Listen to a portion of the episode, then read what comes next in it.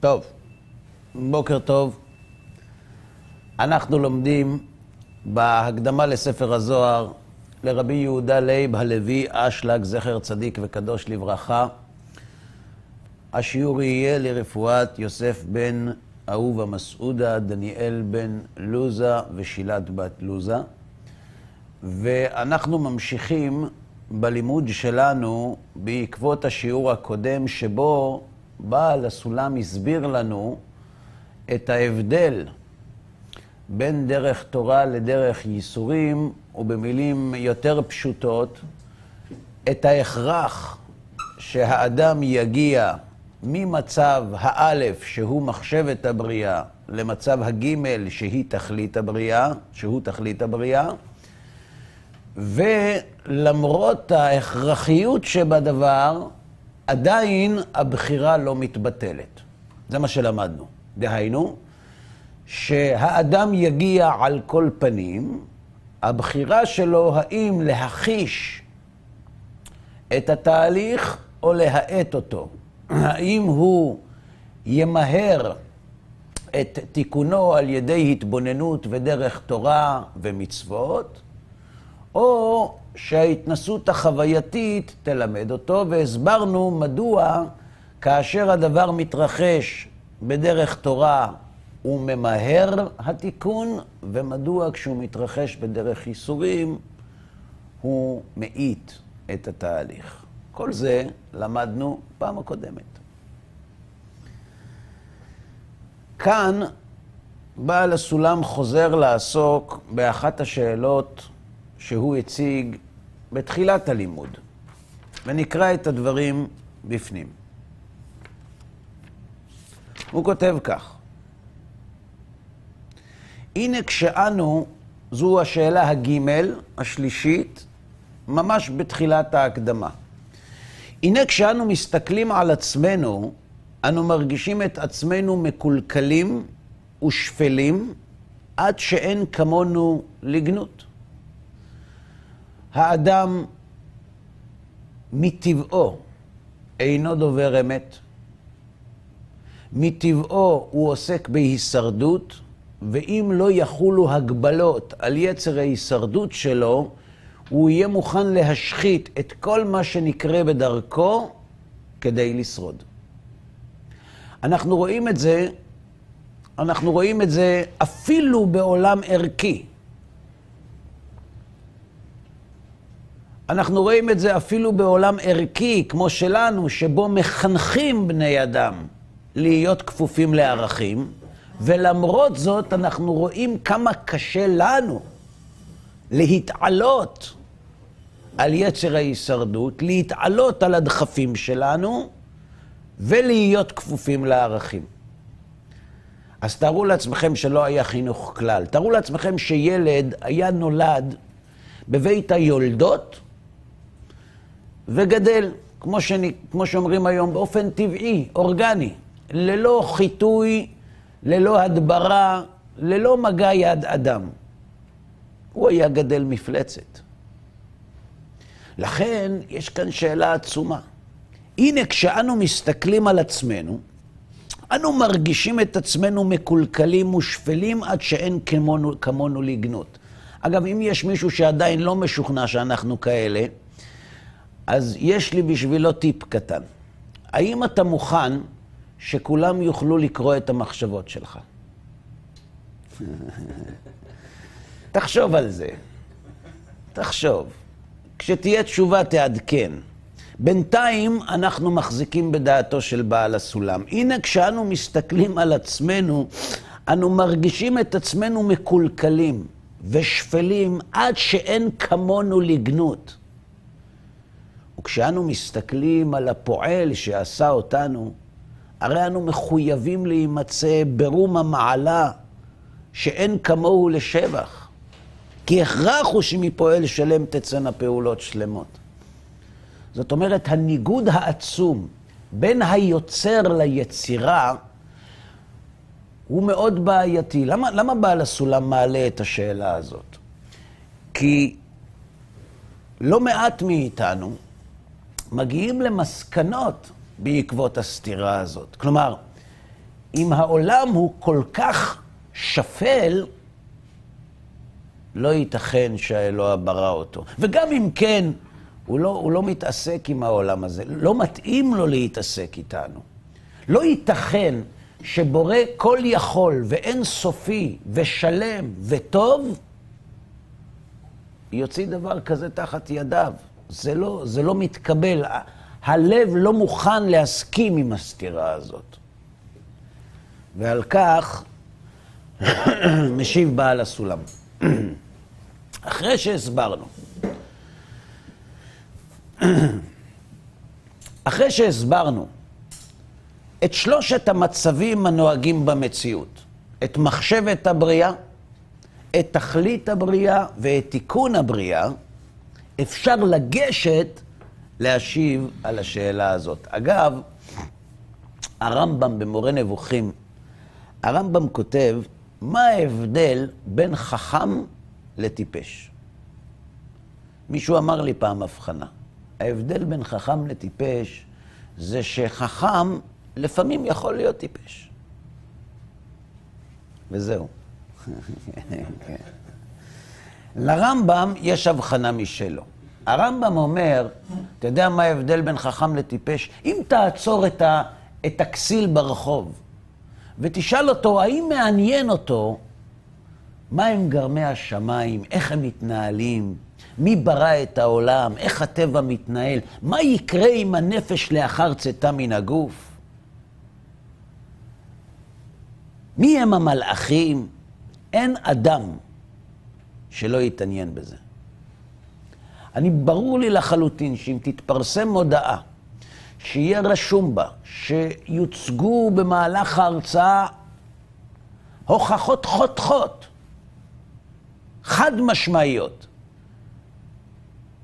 להישארות הנפש. אפילו הכופר יבקש שיקליטו לו את ההרצאה. זה מעניין כל אדם. כן נכון, לא נכון, אבל אחת ולתמיד לחתוך. אז מה ההבדל בין החכם לטיפש?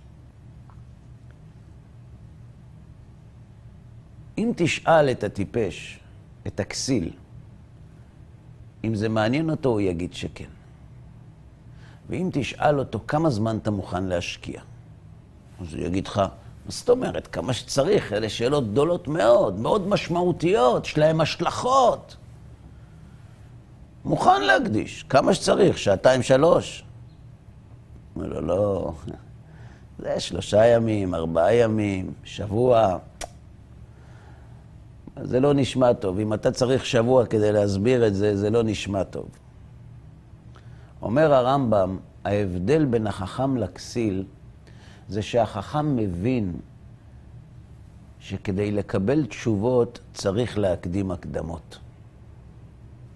שהאמת זקוקה להקדמות רבות. יסודות רבים. זאת אומרת, קודם כל יסוד א', נברר אותו, אחר כך יסוד ב', אחר כך ג', אחר כך ד', לפעמים אפילו ה', ורק לאחר מכן, אחרי שיש לנו את כל היסודות, אנחנו יכולים לנסות להתמודד עם השאלה. אבל לא על כל תשובה עונים בכן ולא. היה פעם אחד, הגיע לבית משפט, מעריך, מעריך, הנאשם, כל הזמן מעריך. אומר לו השופט, תענה בכן ולא. אומר, אבל לא יכול לענות בכן ולא. אומר, אין דבר כזה, על כל שאלה אפשר לענות בכן ולא. אומר לו הנאשם, אדוני השופט, הפסקת להרביץ לאשתך? כן או לא?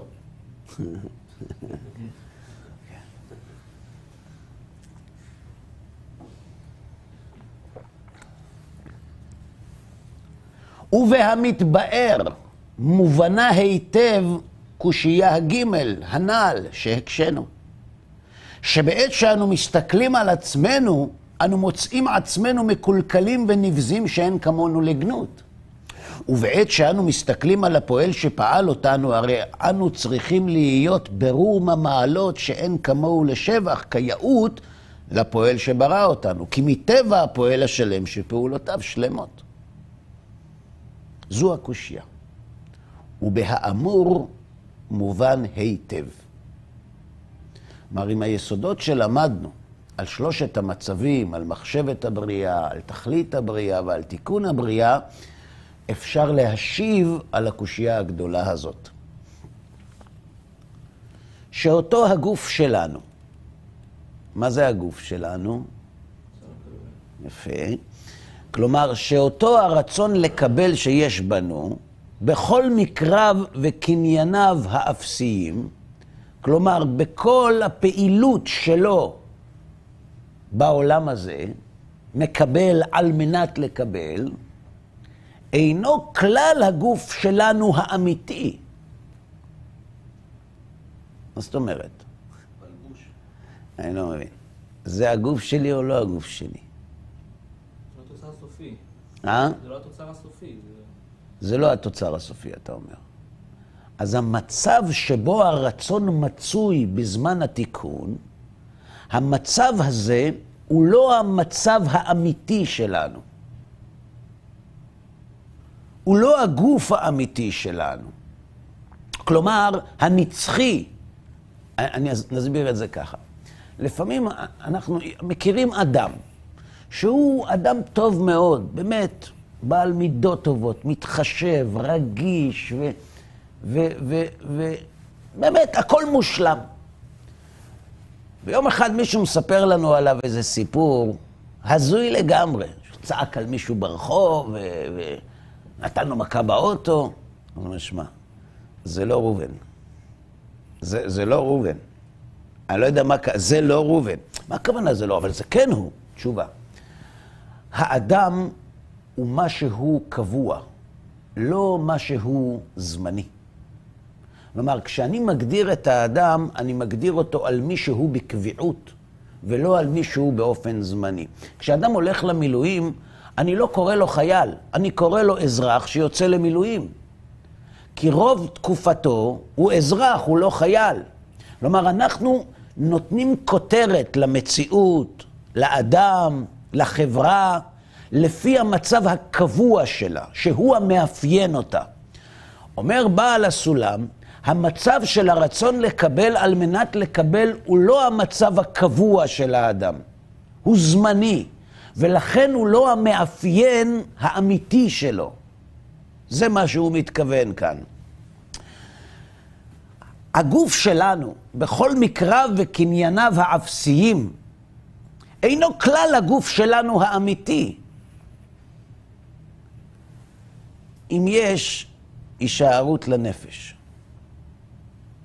אם נפש האדם לא נעלמת לאחר פרידתה מהגוף, אם תכלית הבריאה היא מצב נצחי, ואנחנו נרצה לתאר את האדם, לפי איזה מצב אנחנו נתאר אותו? השבעים שנה או הנצח? הנצח. לכן, הגוף שלנו האמיתי, כלומר הנצחי, השלם בכל מיני שלמות, כבר הוא מצוי, עומד וקיים באינסוף ברוך הוא, בבחינת מצב האלף, שמקבל שם צורתו השלמה מהעתיד להיות במצב הגימל. דהיינו, קבלה בצורת השפעה. האדם הזה, כשהוא במצב של תכלית הבריאה, על איזה הילוך הרצון לקבל שלו מכוון? השפעה. השפעה. כלומר, מקבל על מנת להשפיע. האם מקבל על מנת להשפיע הוא מצב קבוע יותר ממקבל על מנת לקבל, או פחות? יותר. יותר. מדוע יותר? כי זה המצב ה... האין-נצחי שלו, האין-סופי שלו. נכון. באיזה מצב נמצא הרצון האנושי במחשבת הבריאה? האם במחשבת הבריאה הרצון האנושי נמצא במצב הבית או במצב הגימל? דהיינו, האם הוא נמצא שם במצב צבירה של מקבל על מנת לקבל, או של מקבל על מנת להשפיע? צריך לבדוק. מהי מחשבת הבריאה?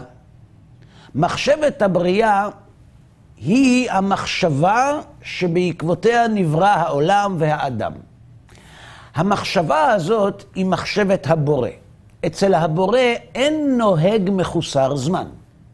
כלומר, אצל הבורא העתיד וההווה מקופלים באותו מקום. כלומר, שבמחשבת הבריאה, איך נמצא הרצון של האדם? במצב של מקבל על מנת להשפיע.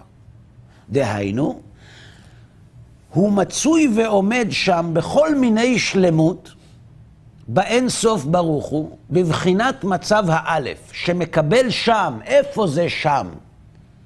במחשבת הבריאה, צורתו השלמה.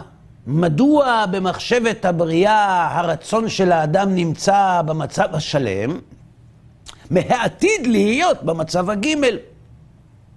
דהיינו קבלת, קבלה בצורת השפעה, כמו שאמרת, שהיא בהשוואת הצורה לאינסוף, ברוך הוא. מקבל על מנת להשפיע. זו השפעה טהורה. ואמרנו שהשתוות הצורה מביאה להרגשה, לדביקות. כלומר שבמחשבת הבריאה מצוי, מצוי הרצון האנושי במצב המתוקן על שם המצב הגימל, כשהוא מקבל על מנת להשפיע ובדביקות בבורא יתברך. ואם אמנם מצבנו האלף עצמו מחייב שתינתן לנו במציאות הבית את הקליפה של אותו הגוף שלנו בצורתו הבזויה והמקולקלת. אמנם זה נכון שמצב האלף מחייב אותנו לקבל את הגוף, איך הוא קורא לו? קליפה. הקליפה של אותו הגוף, בצורתו הבזויה והמקולקלת. למה קליפה בזויה ומקולקלת? א', כי זה מצב זמני, וביחס לנצח הזמני הוא בזוי ומקולקל. ב', כיוון שבזמן התיקון אנחנו מקבלים רצון לקבל לא כפי שהוא מצוי במחשבת הבריאה, אלא רצון לקבל על מנת לקבל. ולמה אנחנו מקבלים אותו? למה מצב האלף מחייב שנקבל רצון לקבל מקולקל? כי אנחנו צריכים להוציא אל הפועל את מחשבת הבריאה. למה יש מחשבת הבריאה? למה במחשבת הבריאה הרצון לקבל הוא מקבל על מנת להשפיע? כיוון שעתידים בני האדם להגיע למצב של מקבל על מנת להשפיע. וכדי להגיע לשם, הם זקוקים להתגבר על הרצון לקבל כדי שלא ייעשה בו שימוש על מנת לקבל. וכדי שיקרה דבר כזה, צריך זמן של תיקון שבו האדם מתגבר על הרצון לקבל ורוכש את כוח ההשפעה. אם אמנם מצבנו האלף עצמו מחייב שתינתן לנו במציאות הבט את הקליפה של אותו הגוף שלנו בצורתו הבזויה והמקולקלת, שהוא הרצון לקבל אך לעצמו, שהוא כוח הפירוד מאין סוף ברוך הוא כנאמר לעיל, בכדי לתקנו ולאפשר לנו לקבל הגוף הנצחי שלנו בפועל גמור במצב הגימל. מה פירוש בפועל גמור? שהוא לא יהיה קיים רק במחשבת הבריאה, אלא שהוא גם יהיה קיים בפועל אצל הרגשת הנבראים. אין לנו להתרעם על כך כלל. כי העבודה שלנו לא תצויה רק בגוף הזה, הקלה והנפסד. העבודה שלנו היא נעשית ברצון לקבל שאין לו עתיד, אין לו נצח, הוא ייעלם. הוא ירקב בעפר, דהיינו, הוא זמני. הנצחי לא צריך להתרגש מהזמני. כי העבודה שלנו לא תצויה רק בגוף הזה הקלה ונפסד, כי אין אדם מתקן מה שאין בו. אתה חייב שיהיה בך רצון לקבל על מנת לקבל, כי אם הוא לא יהיה כזה, לא יהיה לך מה להכשיר ולתקן.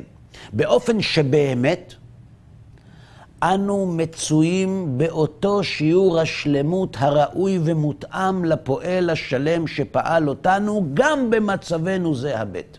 אומרת, גם עכשיו, שאנחנו יושבים פה ומלאים מחשבות שלא רוצים שאף אחד ידע, ומרגישים שפלים ומקולקלים, אוי לנו להתרגש מהמצב הזה, כי כעת, עכשיו ממש, אנחנו מצויים במצב מושלם ומתוקן שאין כמוהו לשבח. אנחנו מצויים עתה במצב של מקבל על מנת להשפיע. אלא שאין קליטה. זה הכל. אנחנו פשוט לא מרגישים את זה. אבל זה המצב עכשיו. ולכן, זה שאנחנו לא קולטים את המצב השלם שלנו, זה רק בכדי שיהיה לנו מקום להתגדר בו ולתקן את הרצון לקבל המקולקל. כלומר, מישהו הסתיר מאיתנו את המציאות האמיתית כדי לייצר לנו זמן של עבודה. ולכן, באופן שבאמת אנו מצויים באותו שיעור השלמות הראוי ומותאם לפועל השלם שפעל אותנו, גם במצבנו זה הבט. כי גוף זה אינו פוגם אותנו במשהו, שהרי הוא עומד למות ולהתבטל ואינו מוכן לנו רק בשיעור זמן הנחוץ לבטלו לקבל צורתו הנצחית. כשאדם יושב על כיסאו של הספר, שמים לו סינר כזה על הצוואר, ומורידים לו את הכיפה, ופותחים לו את הצווארון, והוא לא מתבייש. למה? כי הוא יודע שזה זמני. הקלקול הזה הוא זמני. הוא נועד לאפשר לו להסתפר, כדי שהוא ייראה מתוקן יותר. לכן הוא לא מתבייש בזה. כשכולם יודעים שהמצב הזה הוא זמני, האדם לא מתבייש. כן, בבקשה. זה יכול מאוד לתעתע, כאילו אם אני אומר, אוקיי, זה זמני, איזה יופי, אני לא כזה באמת, אני מתוקן. אז אני יכול כאילו להגיד, אוקיי, בוא נקבל את זה בטוב שאני... אתה אומר, אתה אומר נפלא, אני מסכים איתך. אני חוזר על הדברים שלך. אתה אומר, רגע, זה מסוכן מאוד. אם אתה אומר לבן אדם מקולקל שהוא מתוקן והכל מושלם אצלו, וגם עכשיו, אז הוא לא יעשה כלום. בשביל זה אבל הוא אמר קודם שיש שתי דרכים. רגע, שלא יעשה. מה אתה דואג? אתה חושב שהוא לא יגיע למצב המתוקן? הוא יגיע. החיים ילמדו אותו. זה לא המסר, אבל המסר בעצם להיות בתהליך של זמן של התפתחות. אני מסכים. אני מסכים, רק אני אומר, אתה צודק ש, שכשאומרים לבן אדם, אתה מושלם, זה, יש בזה סיכון. הסיכון הוא שהוא ינוח על זרי הדפנה. יש מנהל שלא מפרגן לעובד שלו. הוא רואה שהעובד שלו עובד, חבל, הוא לא אומר לו כלום. למה? הוא אומר, אני אתן לו מחמאות, מחר יבוא, יגיד, תביא עוד כסף. אה, תזוח דעתו עליו, כל מיני כאלה חשבונות. וזה חשבון אמיתי. לא יודע אם הוא נכון מבחינה, מבחינה ניהולית, אני לא חושב, אבל, אבל נניח. במצב הזה הוא שונה. אם מישהו היה מבטיח, מבטיח, חותם, מתחייב, ערב, שהעובד לא רק שבעקבות המחמאות לא תרד תפוקתו, אלא איכות עבודתו תעלה, לא היה, לא היה לו שום בעיה לפרגן. אבל הוא לא יודע שזה יקרה, לכן הוא נזהר. פה יש מנגנון מאבטח. המנגנון הזה מבטיח שלא משנה מה תחשוב, אתה תגיע למצב הגימל. בדרך תורה או בדרך ייסורים. לכן אל תיפול רוחך ואל תהיה מודאג שמא ירום לבבו של האדם למשמע דברי בעל הסולם, וינוח בשלום על משכבו, ונאמר אמן. מישהו יעיר אותו. הוא לא יישאר שם. לא. אבל בדרך נוספת אפשר לומר כך. הסיכון שאתה מעורר הוא סיכון קיים. כי כשאדם מתבונן על עצמו ורואה רק את הצדדים החיוביים, זה מונע ממנו התקדמות. זה נכון. אבל כשאתה אומר לבן אדם שמרגיש רע עם עצמו, שבאמת הוא מושלם, גם אם הוא מבין את זה בשכל, כל עוד הוא לא חווה את זה בהרגשה, אין סיכון. כי ההחלטות שלנו מתקבלות בהרגשה ולא בשכל. אתה יודע למה זה טוב לומר את זה לאדם? כי זה נותן תקווה. הוא לא ינוח על זרי דפנה, כי הוא לא מרגיש שלם. יש לו נקיפות מצפון, הוא לא מרוצה מעצמו, אין פי וליבו שווים.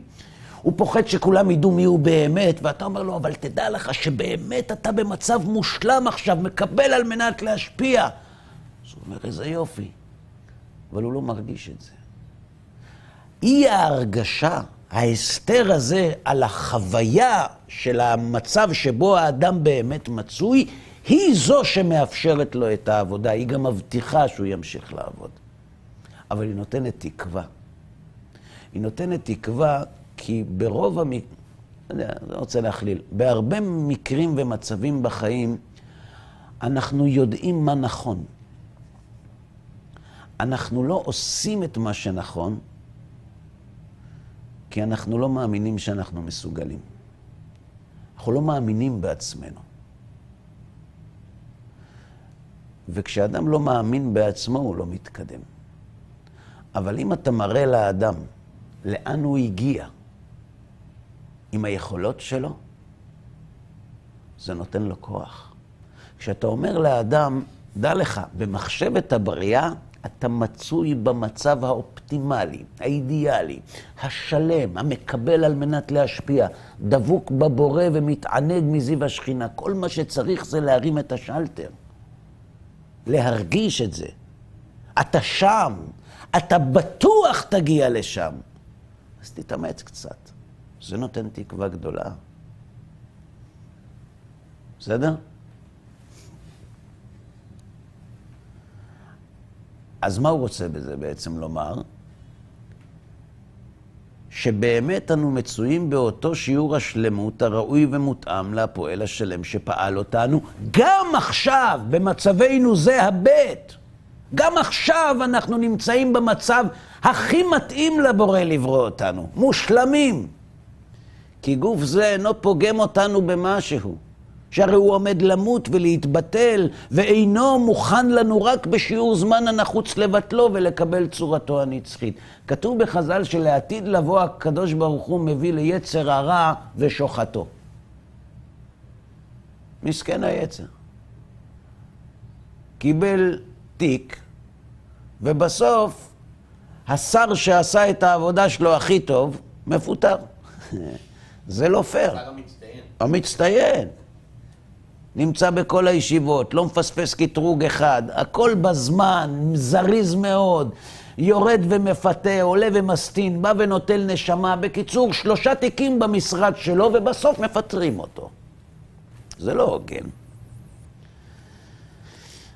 הקדוש ברוך הוא מביא ליצר הרע ושוחטו הכוונה שלעתיד לבוא יתבטל הילוך אחד בתיבת ההילוכים של הרצון.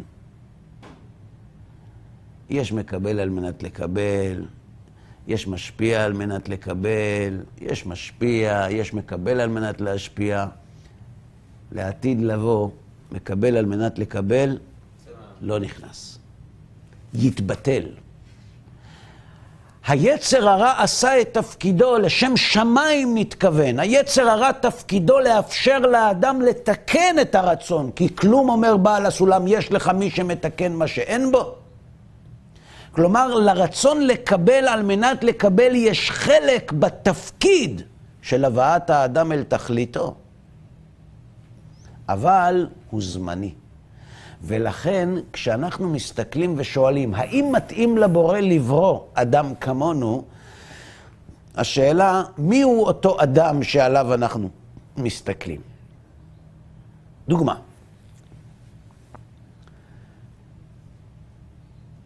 שכל אחד יחשוב על איזשהו אדם מושלם בעיניו, בסדר? קחו לדוגמה, נפטר עכשיו הרב הגאון רבי אהרון לב שטיינמן, זכר צדיק לברכה.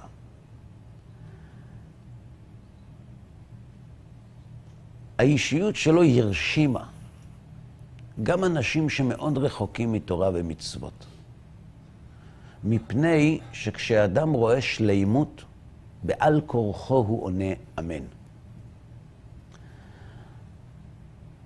כשמסתכלים על אדם כזה, אדם כזה מתאים לקדוש ברוך הוא לברוא?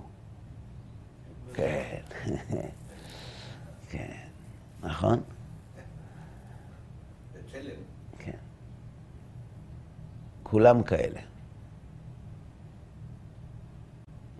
ההבדל בין הרב שטיינמן אלינו זה שהוא הצליח להגיע אל המקום המושלם ולתת לנו לראות אותו, ואנחנו עוד לא הגענו. אבל אם אנחנו חותמים שכל אדם יגיע למצב המתוקן שלו, אין שאלה איך הבורא ברא נבראים כל כך שפלים, זה לא מתאים לו. הוא לא ברא. הוא ברא בריות מושלמות. שכל הנראות המקולקלת שאנחנו חוזים בה כעת, לא רק שהיא זמנית, היא טובה כי היא מאפשרת לנו להגיע למצב המושלם שלנו. ברור. יש מדרש, מופיע בתלמוד במסכת נידה. אמרנו פעם, דרש רב סמלאי כתוב, למה הוולד דומה במעי אמו? לפנקס מקופל וכולי, שם כל התהליך. מסביר מהר"ל מפראג, מה אכפת לרב סמלאי איך העובר מונח במעי אמו? מה, הוא רופא? את מי זה מעניין? אומר, אומר המהר"ל, שבעל הסולם, אומר המהר"ל שרב סמלאי מבקש ללמד אותנו כמה יסודות שאנשים מתקשים בהם באמונה. למשל, יש אנשים שטוענים שהאלוה יתברך ויתעלה, לא משגיח על הנבראים. למה? כי הם דפוקים. בסדר? לא מתאים לו. כן. אומר, אומר רב סמלאי, מאיפה מגיעה התקלה בחשיבה שלהם? הם מסתכלים על החיקוי, לא על המקור. כשאנחנו אומרים לא מתאים לאלוה לברוא בני אדם, על איזה קבוצה של בני אדם אנחנו מסתכלים? עלינו. אנחנו לא האורגינל, אנחנו made in China. אנחנו בני אדם לאחר חטאו של אדם הראשון. כשאתה מסתכל על אדם שהוא לאחר החטא, אתה לא יכול לקבוע אם מתאים לבורא לברוא דבר כזה או לא. אתה צריך לראות את אדם הראשון, לפני החטא. עליו תסתכל. אז למה הוא חטא? נדבר על זה, אבל תסתכל על מעשי ידיו של הבורא. תסתכל על אותו אדם שנאמר בו, וייצר השם אלוהים את האדם עפר מן האדמה, ויפח באפיו נשמת חיים. עליו תסתכל. אם יהיו לך קושיות, נדבר. אבל אתה לא רואה אותו. אתה רואה אנשים מלאים ביצר, מקולקלים. אומר רב סמלאי, יש יצור אחד בעולם שמזכיר את אדם הראשון לפני החטא. העובר במעי אמו. כי העובר במעי אמו עוד אין בו יצר הרע. אז יש לנו כאן בריאה שאין בה יצר, ומצד זה היא מזכירה את מצבו של אדם הראשון לפני החטא. לכן עליו תסתכל. ואם תסתכל עליו, יכול להיות שהמסקנה שלך בדבר ההתאמה בין הנבראים לטובו של הבורא תשתנה. זה בעל הסולם. תסתכל על המצב הגימל, בתכלית הבריאה. שהבריות הן מקבלות על מנת להשפיע. זה מתאים לו? אז זה זה. אה, אבל מה עם מצב הבית? תקשיב, מצב הבית הוא ברכה למרות שהוא נראה קלקול, כי הוא זה שמביא אותך אל המצב הגימל. וגם הוא זמני. והאדם לא נקרא על שם מצבו הזמני, אלא על שם מצבו הקבוע. האם עד כאן זה ברור? Hmm?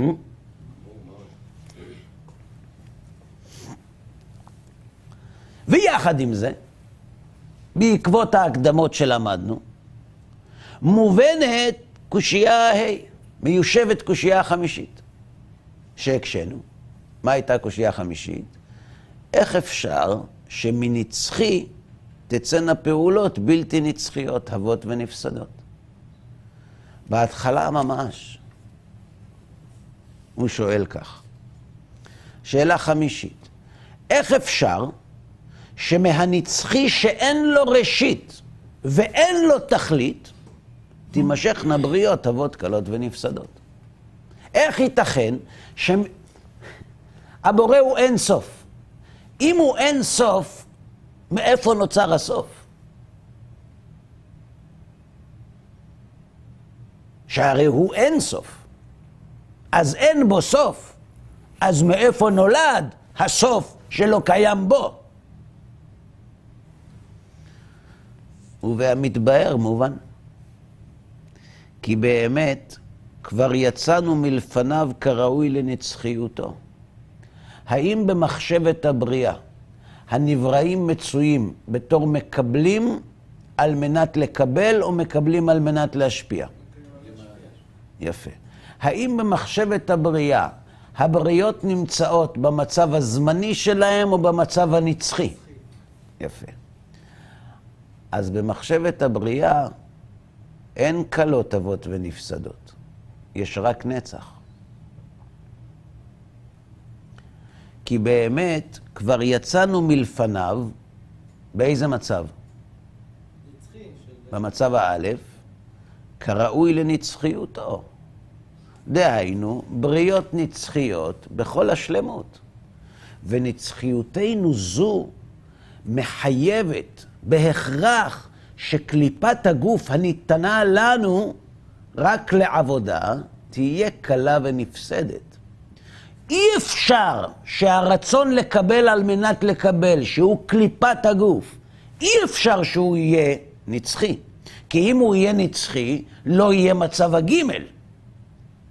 אז מי מחייב את המציאות הזמנית? מצב האלף ומצב הגימל. ונצחיותנו זו שמתאימה לבורא לברוא אותנו בה, היא זו, השלימות שלנו שמתאימה לבורא לברוא אותנו ככאלה, היא שמחייבת בהכרח שקליפת הגוף הניתנה לנו רק לעבודה תהיה קלה ונפסדת. כי אם הייתה נשארת בנצחיות חס ושלום, היינו נשארים נפרדים חס ושלום מחי החיים לנצח. וכבר אמרנו באות י"ג, שצורה זו של הגוף שלנו, שהוא הרצון לקבל אך לעצמו, אינה נמצאת כלל במחשבת הבריאה הנצחית, כי שם אנו עומדים בצורתנו של מצב הגימל, אלא שהיא מחויבת לנו במציאות הבית כדי לאפשר לנו לתקנה. מה הייתה השאלה ומה התשובה? השאלה הייתה, לא מתאים לבורא שהוא, אה, סליחה, איך ייתכן שמבורא נצחי תצאנה בריות בלתי נצחיות? תשובה, הן לא בלתי נצחיות, הן נצחיות. הנבראים הם נבראים נצחיים. יש בנבראים מרכיב שנועד להעביר את הנברא ממצב האלף של בכוח למצב הגימל שבפועל, וכיוון שתפקידו רק להעביר את האדם לשם, כשהוא מסיים את תפקידו הוא מתבטל. אבל האדם, הנברא עצמו, הרצון לקבל על מנת להשפיע, הוא נצחי. כראוי לבורא. אז אין קושייה. נפלא, לא? הכל פשוט איתו.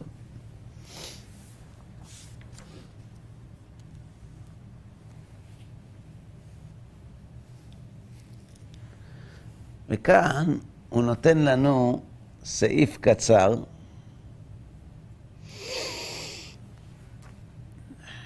שמתנגש, לכאורה,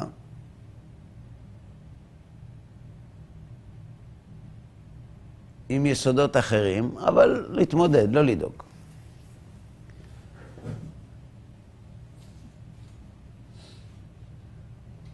ואין לשאול כלל על מצב שאר בריות העולם. בסדר, אבל מה היה? מה עם הזאברות? כאילו, מה? על להשפיע או על לקבל? איך הם... אה, מה עם הזברות? ואין לשאול כלל על מצב שאר בריות העולם, חוץ מהאדם. בסדר, האדם אמרת, הוא מקבל על מנת להשפיע, נמצא מחשב את הבריאה, יגיע לתכלית הבריאה, מקבל רצון לקבל על מנת לקבל, רק זמני, הוא נצחי, מתאים לבורא לברוא אותו, הוא לא זמני, הכל טוב. אבל מה עם שאר העולם? לא.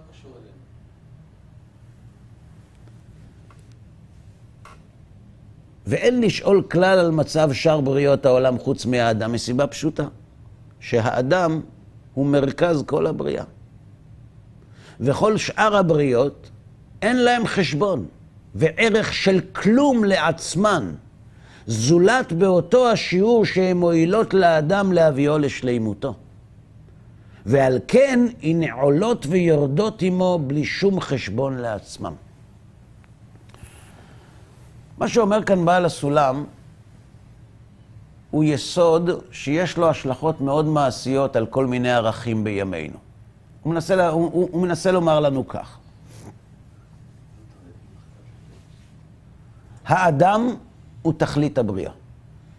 בשבילו נברא העולם. וכיוון שהוא תכלית ומרכז כל הבריאה, כל הבריאה כולה מושפעת ישירות מקבלת ההחלטות שלו, ממצבו הרוחני. אם בחוקותיי תלכו ונתתי גשמכם בעיתם, אם בחוקותיי תמאסו וכולי. כלומר, אומר הרמח"ל במסילת ישרים שכשהאדם מתעלה, הוא מעלה סביבתו עמו. כלומר, הבריאה הטבעית שנוצרה לצורך האדם, מתאימה את עצמה למדרגתו של האדם. ולכן, אנחנו לא עוסקים בכלל בשאלה מה עם שאר העולם, מסיבה פשוטה. מה נענה על השאלה, אוקיי, אז הרצון לקבל ניתן לאדם במצב הב' כדי להעביר אותו למצב הג' ואז הוא מתבטל. אבל מה איתו? הוא, הוא מתבטל, הוא זמני. אם הוא זמני, אז הוא לא נצחי, אז מה איתו? תשובה, כל התפקיד שלו הוא להעביר את האדם מצד אחד של הנהר לצד השני. כל תפקיד הבריאה היא להכשיר את האדם להיות מקבל על מנת להשפיע. ולכן, אם היא זמנית ונפסדת ומתכלה, זה בכלל לא מעניין אותנו. הבריאה נועדה לתועלת האדם, להביא אותו אל תכליתו. לכן, מצד אחד, צריך לרחם ולא לצער בעלי חיים, אבל מצד שני מותר לאכול אותם. למה? פשוט. מותר לאכול אותם כי הם מסייעים לאדם להגיע אל תכליתו. שעל ידי שהאדם אוכל בשר, הוא מתחזק, והוא יכול לעבוד את השם ולתקן את הרצון ולהגיע אל תכליתו. אבל אסור לצער אותם, כי כשאתה מצער בעלי חיים, אתה משחית את הנפש שלך. וכשאתה משחית את הנפש שלך, אתה לא מתקדם לעבר המטרה. מה שצריך להניח מול העיניים, אומר בעל הסולם, זה היעד. היעד הוא להגיע לתיקון הרצון. כל מה שמוביל את האדם לתיקון הרצון הוא לתועלת האדם. לא האדם משועבד, לא הוא משועבד לאדם.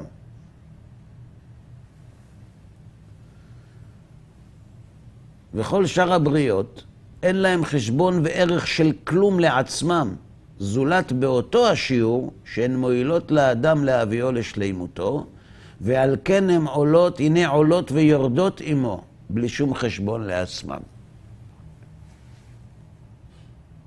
אין להם חשיבות עצמית. אם לא היה אדם, הוא לא היה פה. אני אתן דוגמה. יש מסלול מרוצים. בסדר? גרנד פרי. ויש את הנהג, ויש את אנשי התחזוקה. האם אנשי התחזוקה הן ישויות קיימות?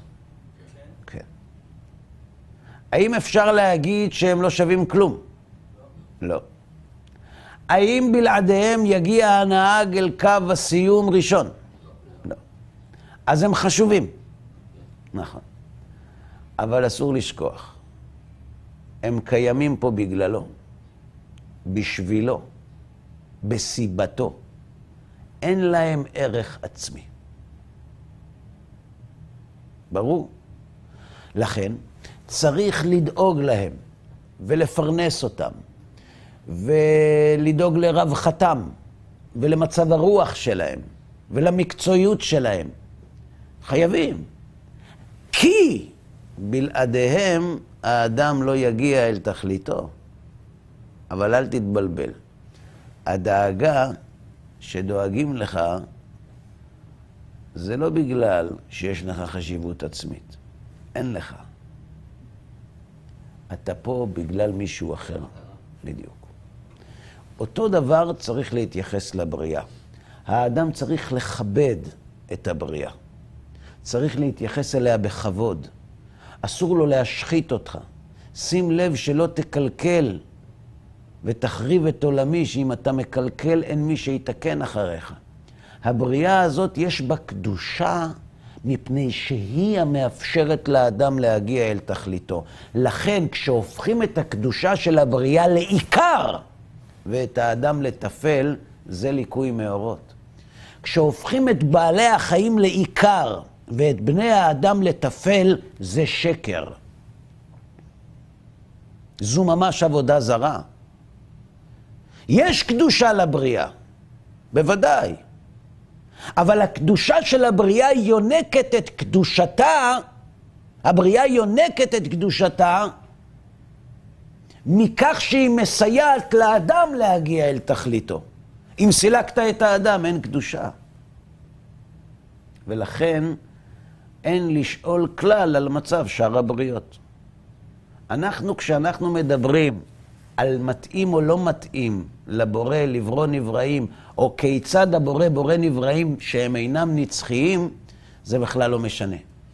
העולם עצמו הוא לא רלוונטי, מה שרלוונטי הוא האדם. אם האדם הוא נצחי, אין קושייה. אה, יש לך את הקושייה על שאר העולם, כל שאר העולם הוא לתועלת האדם. אין לו חשיבות עצמית. אז כשם שהרצון לקבל, על מנת לקבל עתיד להתבטל, והוא לא מקשה, כך גם כל העולם כולו. ברור. אז היום קיבלנו שתי תשובות. תשובה אחת, איך ייתכן שמהבורא תצאנה פעולות, הבורא הנצחי, תצאנה פעולות קלות, אבות ונפסדות? התשובה היא, הן נצחיות והן לא קלות ולא אבות ונפסדות. ועל השאלה הראשונה ששאלנו, איך ייתכן שפועל שלם יוציא נבראים כל כך מקולקלים? התשובה היא, הם לא מקולקלים. כמה פשוט.